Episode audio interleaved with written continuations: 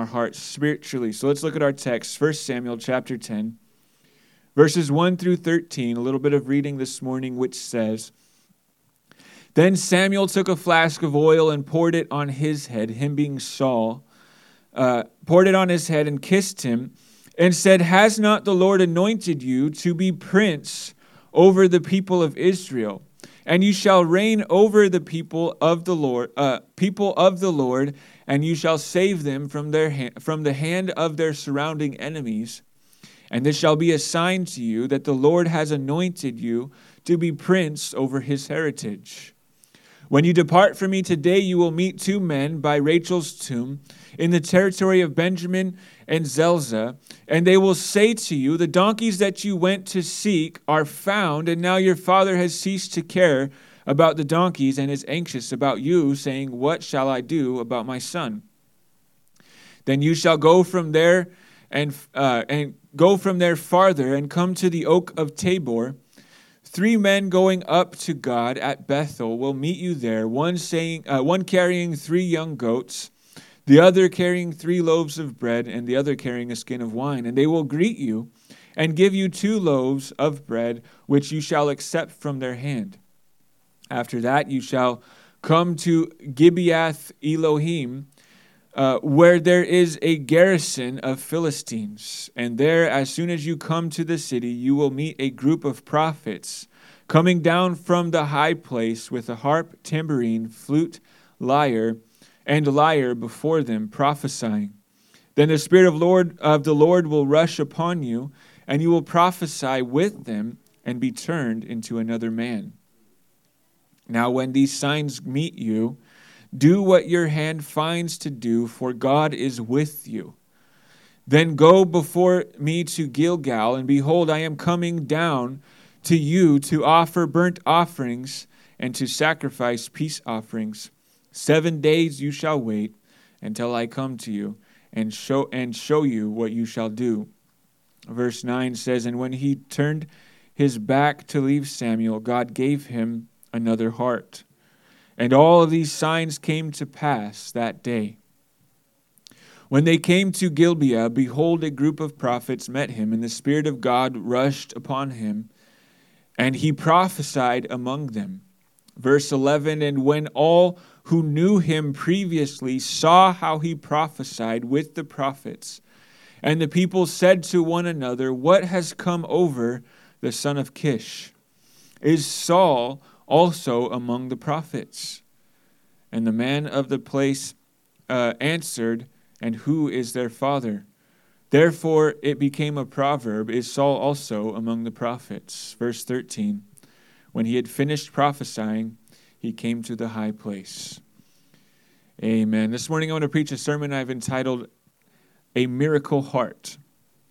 Let's pray. Father God, help us this morning, God, by your Spirit. Lord, minister and speak to each of us. God, work in our hearts and our minds this day. God, I need your help. God, we need your help today. God, by your Spirit, minister to us. God, speak to your people. God, not by my words or by my intellect, God, but by your grace and power alone. In Jesus' name, amen. So, first, I want to speak about the beginnings. As people come into the house of God, as people come and they get saved and they experience the grace of God, there are those people who have come. If you weren't saved, you came from not a good past, whether you felt good about it leading into it or not. But there are people who come from different pasts. Some we may perceive as rougher or more difficult than others. We come from places where we are wrestling with things of our past. We experience the grace of God. We experience His work in our lives, but we still wrestle with the negativities of our past. We still deal with things even present at work in our lives, lacking things that we need, whether it be monetary or relational or what have you. And we see that people, when they come into the house of God, God helps them. It looks different on many different levels. Sometimes people come in with different issues, different heart issues, different addictions, different mindsets, and God sets them free in an instant by miraculous healing. And other times, God says, I have a process for you, and it takes some time. But we see, and all of us have seen, if you've been here long enough, God work in lives this way. And we see Saul in our text. He comes and God anoints him to be king of Israel. And what he does is a miraculous change of heart. God chose him to be king of the nation. We see, if you read the text leading up to this, that Israel had never had a king before. He had what God had what he called judges, and this man was responsible for speaking to Israel on God's behalf and uh, giving uh, judgment, uh, specifically, you know, instructions, discipline, whatever it is, through God, uh, through this man. But Israel had cried out to God for a king, and God, God said, You don't know what you're asking for but they continued to ask for it. And so he said, Okay, I will give my children what they ask for. So we see him anoint the first king of Israel in our text. And in uh, uh, leading up to this story, we see um, God tell e- e- e- Elijah, sorry, not Elijah. Wow. I almost said Eli, sorry, and then I was like, that's not right. I went to Elijah. Eli was Samuel's mentor. That's why I almost said Eli. Samuel, the prophet, uh, we see God tell him, Saul is the man. He's going to come to you. He's going to defeat the Philistines on my behalf. He's going to lead Israel with power, which was absolutely correct. And then he tells him, You need to anoint him with oil to be king of Israel. And we see in verse 1 from our text, that's exactly what takes place.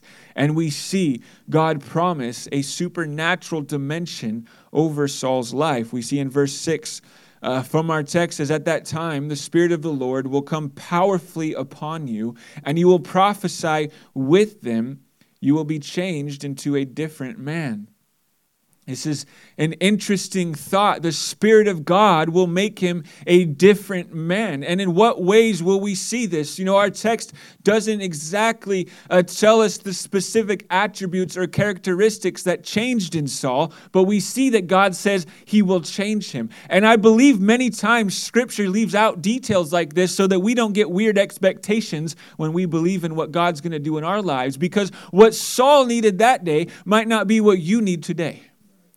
But we can wonder, we can ponder, maybe he needed leadership, maybe he needed strategies and strength and charisma because he lacked those things. Perhaps he needed wisdom because he had never been a king before. In fact, he was a, a tall man. We know that. He was, the Bible says he was a head taller than anyone else in Israel. That's pretty tall.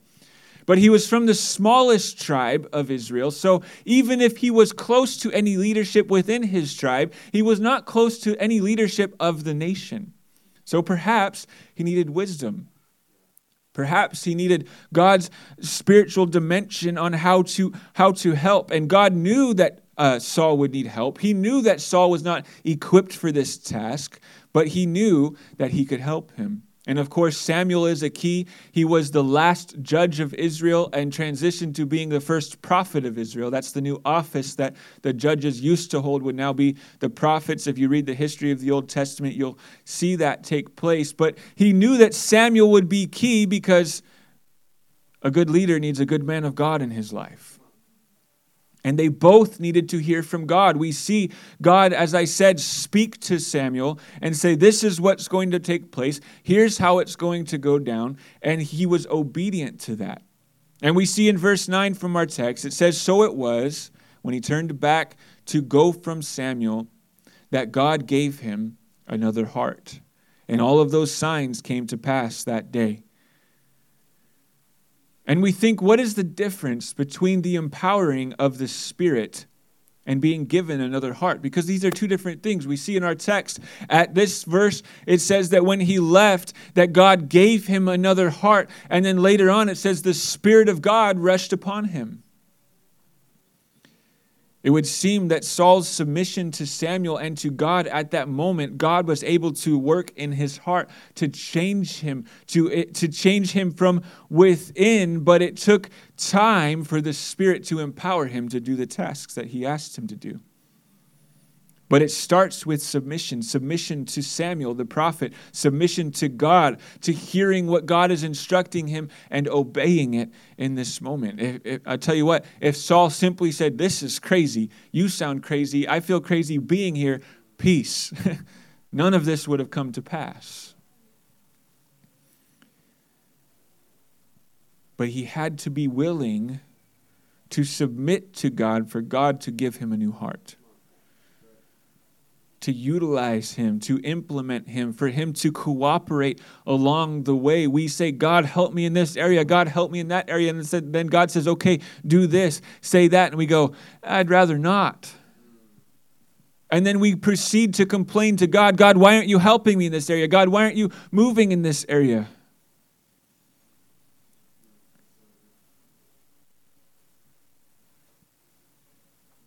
You see, what's important is that Saul needed a new heart, and God knew that. All of us, before we come to God, no matter what He calls us to, need a change of heart. Saul is about to become the most powerful man in Israel. You better believe he needs the right heart for the job. Because power without the right heart can be dangerous.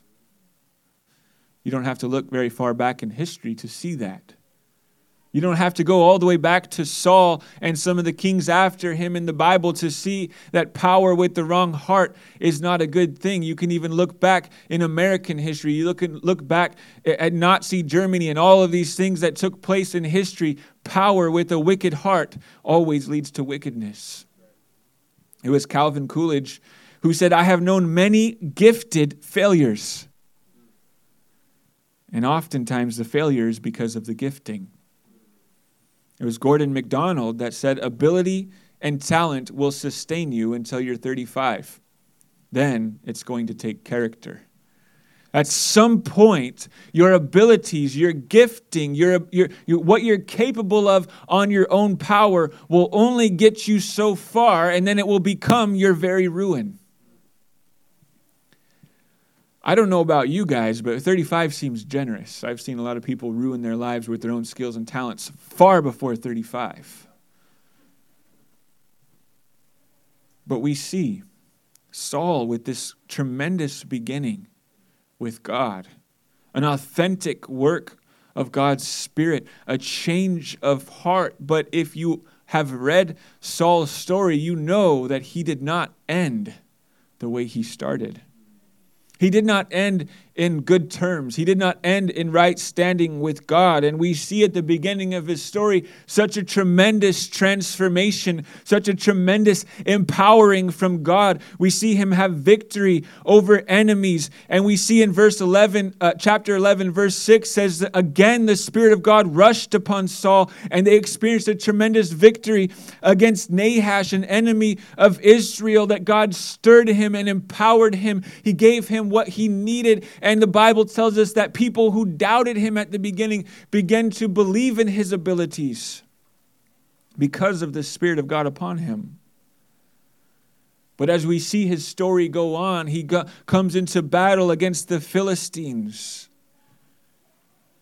and his success i don't know if it was his success the wisdom that he had gone the, the popularity that he had, we don't know exactly but something is working in his heart that is negative at this point. God gives him instructions uh, through the prophet samuel as they go into battle for the Philist- against the philistines. Samuel tells him specifically we are going to do a burnt offering before we go into battle. God has told me that i will come i will give the burnt offering and we will experience victory against the philistines Philistines.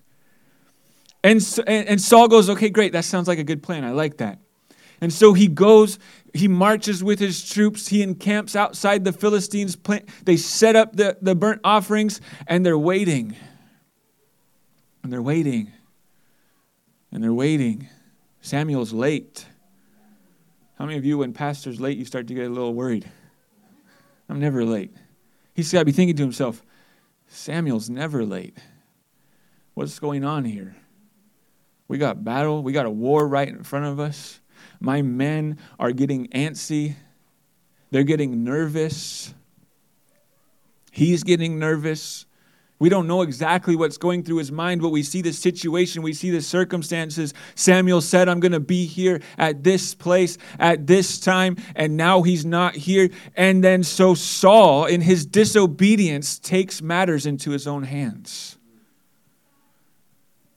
God was clear. God was specific with him. I will deliver Samuel. I will bring him to you, and he will give the burnt offering. He will give the offering, and you will experience victory. Listen to me. If God tells you he will bring you somewhere, he will bring you somewhere, even if it doesn't take as long as you thought or longer.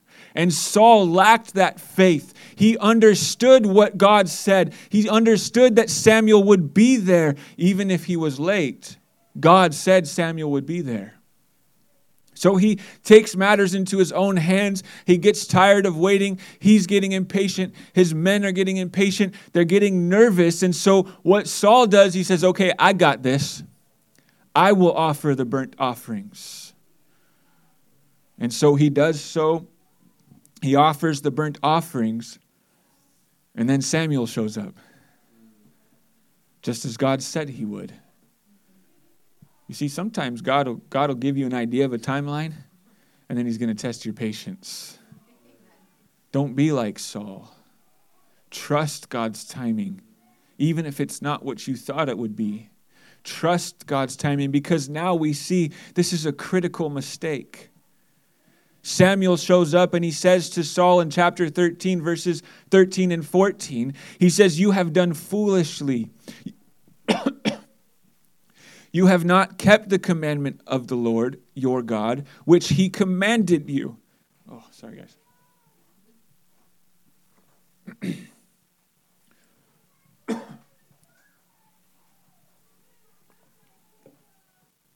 You have not kept the commandment of the Lord your God, which he commanded you.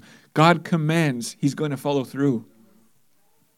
For now the Lord would have established your kingdom over Israel forever. He's telling you it was a test, but now your kingdom shall not continue. The Lord has sought for himself a man after his own heart, and the Lord has commanded him And the Lord has commanded him to be commander over his people, because you have not kept what the Lord has commanded you. So, in other words, he's telling Saul this was a test from the Lord, the test to see if your family could reign over Israel.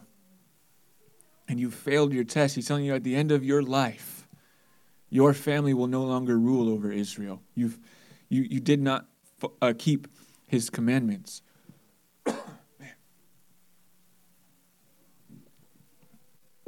Choking on my own spit.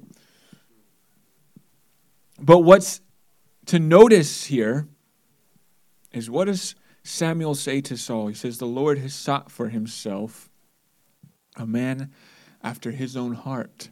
It's a heart issue. This new heart that God has given him is now straying from God. Think about this. This is difficult for us to understand because sometimes we think, okay, God worked a miracle in our lives, it's in the bank. Was this not the same heart that God had just given Saul not too long ago in our text, in verse 9 from our text? Was this heart that God gave Saul not a heart after God's own heart? It had to have been. It came from God. Listen, if God gives you something, it's from God, it's of God, it's for God our hearts and everything thereafter that God gives us, we can take it, we can manipulate it, and we can twist it and have it no longer be for God. This heart that He gave him began to twist. It came from God, but now it was more focused on Saul. It was more focused on his power and his uh, abilities. And you think, something has changed in his heart. Something has twisted. He was willing to offer the sacrifice, but that wasn't the way that God commanded it. So, was he desiring to look superstitious or religious to his people? Did he want to say, you know what, that Samuel guy, he's a chump, I can do it anyway. Check this out, guys, and show his power and ability, trying to show his strength and his might? But not truly seeking God through it.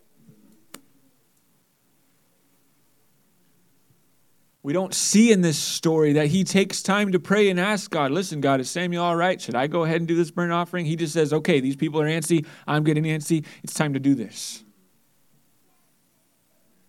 He doesn't trust God in this situation. His heart is straying from God. But at this point, Samuel tells him, Your family will no longer reign after you. And then we see him continue as king. And God gives him clear instructions as they come against battle against the Amalekites. And he says, Wipe them out, spare no one, because they are a wicked and evil people. He tells them specifically, Do not take any of their spoils, do not take any of their livestock. You must finish it all. This is a clear and specific command from God. You can read the story yourself, and that God's not like any gray areas, and He's like, Oh, sorry, I didn't understand. But we see that he spares uh, Agag, which is the king of the Amalekites, and he keeps what he calls the best of the Amalekites to sacrifice to the Lord. The story actually goes that Samuel shows up and he hears, hears the sheep. He's like, Saul, what did you do? And he tries to make it this, this spiritual thing, this, oh, look what I did, look who I am. He goes, I saved all this for the Lord. But would you have said that if you didn't get caught? Right? We say that to our kids all the time, right? Would you have said that if you didn't get caught? He's not being honest before Samuel, and most importantly, he's not being honest before God. He says, I was gonna, I was gonna give it as an offering to God. How many know we God's got God's got it all? He doesn't need it from us, especially when he told us to get rid of it, right? Sacrifice instead of obedience. He was he in his mind he was I'm going to sacrifice instead of obey God. And this is what Samuel says in 1 Samuel 15 22 in response to this. He says, The Lord, uh, has the Lord a great delight in burnt offerings and sacrifices, as in obeying the voice of the Lord. Behold, to obey is better than sacrifice, and to heed the fat of rams. For rebellion is as the sin of witchcraft, and stubbornness is as iniquity and idolatry, because you have rejected the word of the Lord he also has rejected you from becoming king, or sorry, from being king. So, in these efforts, these religious efforts that he's putting forward, at least in that way, are truly actually a cover up for his own self will. I'm doing the, these things to look good, to cover for what I'm doing wrong. And we see these two situations. You read the story of Saul, and you know these two stories are massively pivotal to his story, to his rule as king. And we know that we serve a gracious God. That Saul could have responded to these rebukes from God and been restored because we see it time and time again. But Saul did not respond with the right heart. He allowed his heart to remain to be twisted and be removed farther from God, he could have responded to this discipline and said, Even, even if my family will not continue to reign, I will rule as king righteously until my death. Even though I messed up and now I'm facing the consequences, I will still do what is right. But he didn't do that. But we see examples of this. You look at Moses. We know Moses led the exodus of the Israelites out of Egypt into the promised land, and they, they, they are wandering in the desert for 40 years to get into the promised land. And Moses, at one point in the story, he tells Israel something, and he tells them it's from God, but it's not. And God says, You misrepresented my character before my people, and because of that, your punishment is that you cannot enter into the promised land. That's harsh. I mean, we look at that as harsh, but God is a righteous judge. That, that's hard. Think about this Moses' entire life is focused on getting Israel to the promised land. That's the whole purpose of his life. And now he messed up, and, and, it is a bad mess up. You read the story, and he, he tries to tell Israel that God's super mad when he's not, and he, he portrays it in his own way. And, and, and God says, Because you have because you have represented me this way, you will not enter into the promised land. You will die before Israel enters in. But Moses I'm sure he was disappointed. He was definitely bummed. But he responded to God's discipline and he continued to lead Israel faithfully, diligently, in the grace of God until that time came. And you also look at David, who was actually Saul's successor as king of Israel, and he had his own fair share of mess ups. He had his own fair share of mistakes. You read his story, and, and, and you would think, man, this guy did some worse stuff than Saul did. But he wept and he repented of his sins. He repented before God. He confessed and changed his ways. But Saul sought his own way, his own religion, and he just wanted to appear right before the people. But I believe, just like Moses, just like David, if Saul had, had responded to God's word and his discipline, that he could have been restored and he could have had a righteous reign over Israel in the end of his days. I'm sure some of you know this, but when you get a heart transplant, for it to work, you have to take what they call anti rejection drugs daily for the rest of your life basically convincing your body to accept this new heart. Sometimes that doesn't even work. And this is so our natural immune system doesn't reject the new heart. It says, This is clearly not me. And so it kills it. And this is very similar to us. When we, be, when we come into the house of God, when we get saved, when we are given a new heart by God, things within us will naturally reject the movements of God. Things within us will reject God's work within us. Why? Because the Bible says clearly that the spirit is willing, but the flesh is weak. People who get a heart transplant, they know full well that it is for their best or they will die, right? It's very simple. It's not hard to understand. They take the medicine so that they can continue to live, and if they quit taking the medicine, they will die. Spiritually speaking, God restores us. He redeems us. He sanctifies us. He gives us a new heart. But yet, at the same time, our flesh is continually working to reject the work of God in our lives. We see Saul given a new heart, a heart of power, a heart of leadership, a heart of triumph, a heart of victory. And we see his own natural ways, his own natural tendencies reject the work of God in his heart and ultimately cause his spiritual death. Our natural ways, our natural tendencies will always reject what God is doing. We must we must maintain our hearts. Heart health is not automatic. As we get older, some of us are still young here. As we get older, the doctors will start telling us, you know, watch your cholesterol, do this, do that. Don't don't don't get too worked up. Your blood pressure, your heart, your this, your that. Because our heart matters. Our heart is important.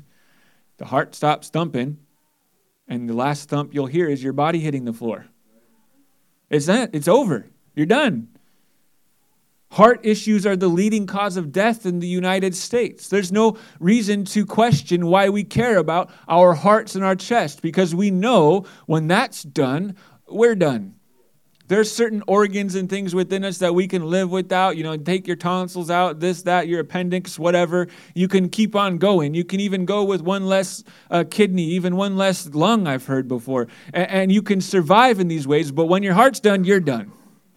This is why, this is no mystery why, God compares our hearts to spiritual issues constantly, is because when your spiritual heart dies, your spiritual life dies.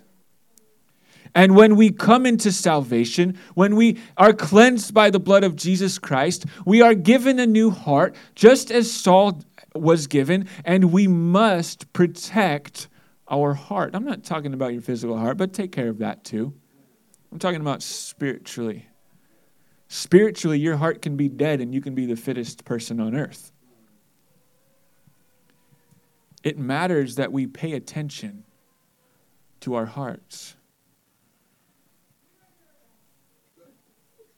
Being born again, given a new heart from the grace of God and you see Saul and you see David, the first two kings of Israel, each had hearts after God's own heart at one time. Saul was given a heart. He served God faithfully for some time before he began to stray away. But the contrast between the two stories is that one didn't maintain his heart. But the other, even with all his failures, and David had plenty of them. Listen to me, read his story. He had plenty of them. But he was willing to maintain his heart. He was willing to repent. He was willing to accept God's work and his discipline in his life. He was willing to tell his flesh, back up off my heart. God gave me that, and I need it.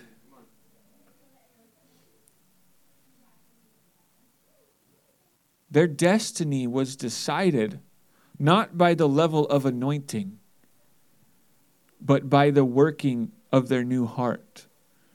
David didn't succeed greater than Saul because God anointed him better and gave him a better uh, new heart and, uh, and more power from his spirit. It was because one man decided no matter what happens, no matter what I do, no matter what comes my way, I am going to maintain my heart before God above all things. And that man is the one who succeeded. Their destiny was not decided by what God did at the beginning, but what they did with what God gave them.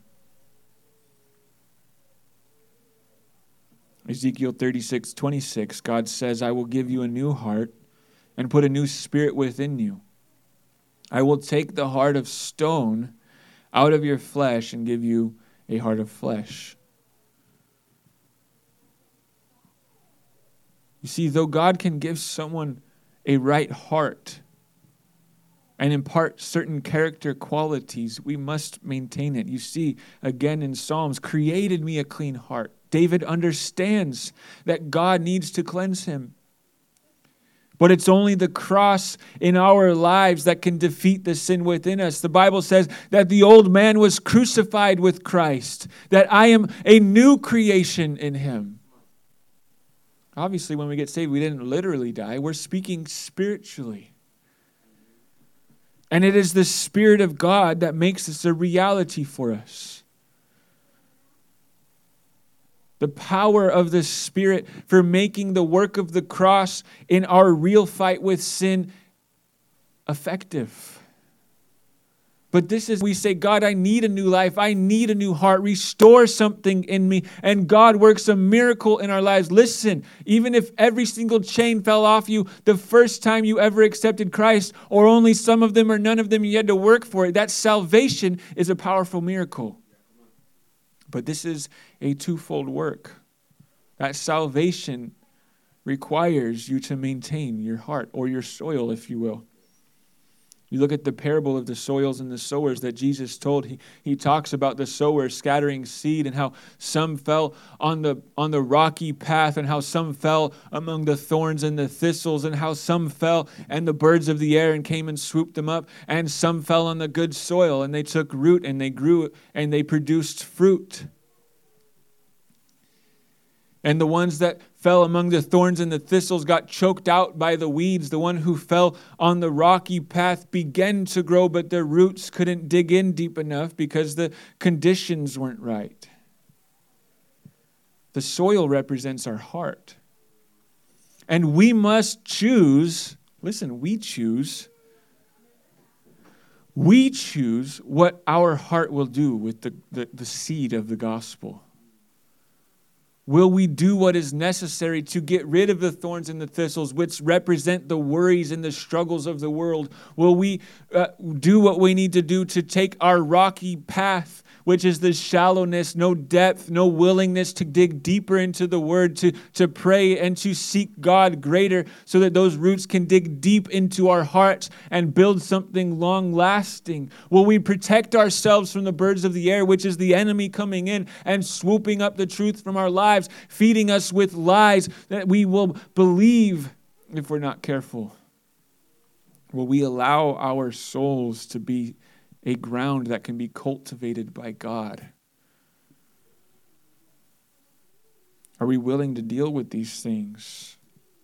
Because as quickly as the gospel came into our lives, as quickly as Saul was given a new heart by God and empowered by his spirit, we can give it up.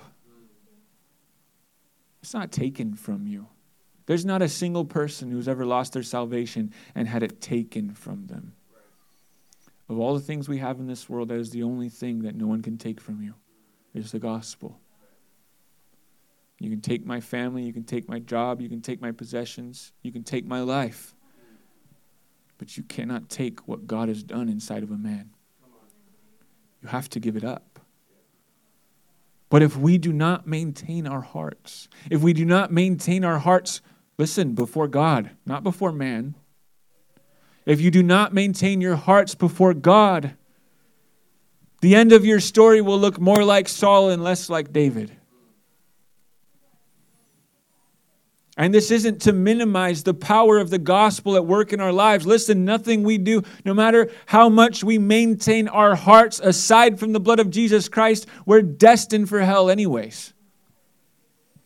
But we must take seriously the deceiving power of sin within us even after we're saved. We're not exempt from trials when we get saved. We're not exempt from difficulty. We're not exempt from temptation. We simply just have a new heart and a new outlook on life, and God helps us.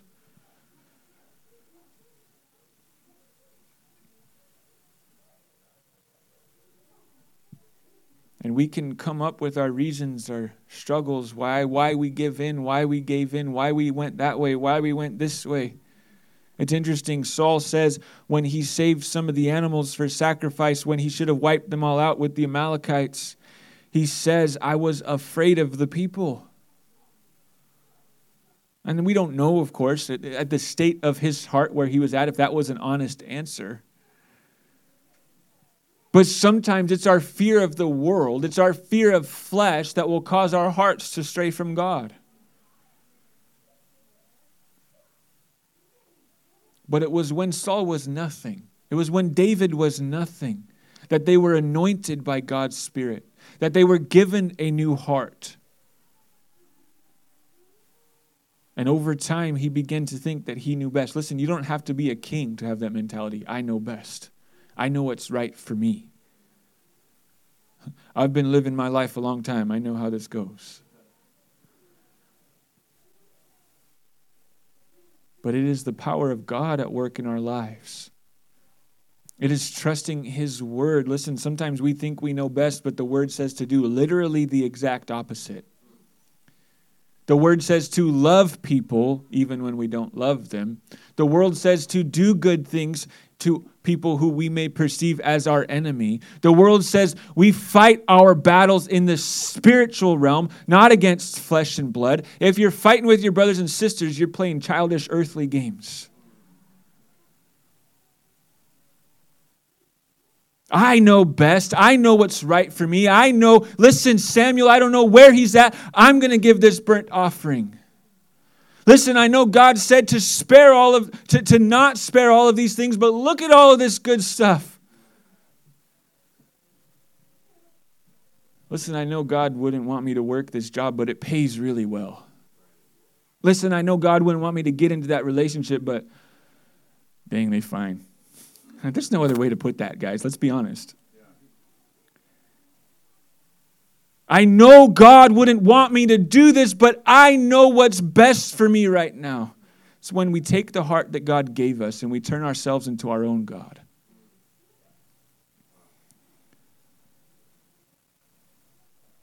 But it is Christ it is God, it is His grace that is our encouragement and our hope. It is the cross, it is the resurrection at work in our life that Jesus Christ died and He defeated death so that He could defeat sin on our behalf, so that we could be sanctified, so that we could be redeemed, so that we could be given a new heart and a new promise at life. And then we're given this new heart.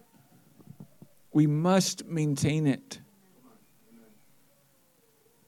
Because as quickly as we got it, the world will try to tempt you to give it up.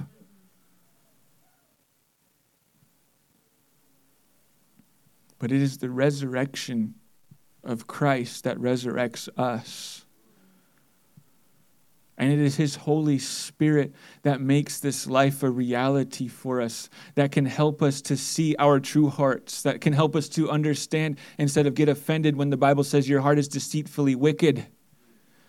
That some people hear, hear, hear me preach that or hear somebody else say that and go, well, that's a little mm, extreme. But then the Holy Spirit shows us our hearts and we go, oh man, that the Holy Spirit can help us repent and change of our ways. I just preached it last Sunday that Jesus Christ comes to us with his light, with his life, but he does not leave us where we are. Anybody who was saved the day they got saved, years down the road is probably not saved. They're probably religious. Jesus Christ comes to us where we are in the muck, in the mire, in the mess that we made. And he says, I've cleansed you, I've redeemed you. Now repent, go and sin no more, and follow me. So many people stay right there and they get right back into the mess.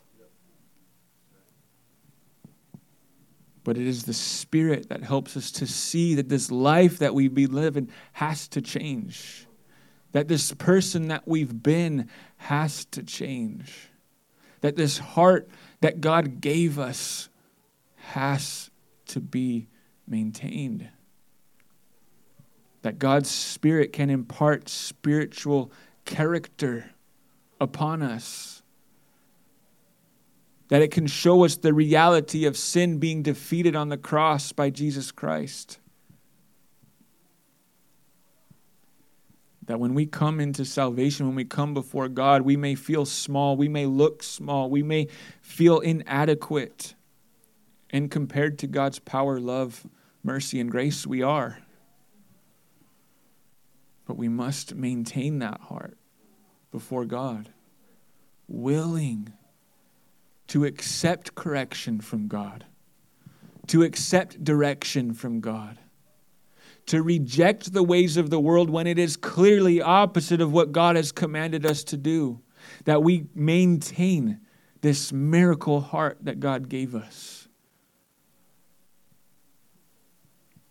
That rather than being like Saul and allowing our heart to get twisted over time, we can be like David. And when our heart begins to twist and we feel the pain, listen, your heart twists, you're going to feel it when your heart begins to twist and you feel the pain, that you turn to God and you repent and you give it up to Him and maintain the heart He gave you. Let's bow our heads and close our eyes this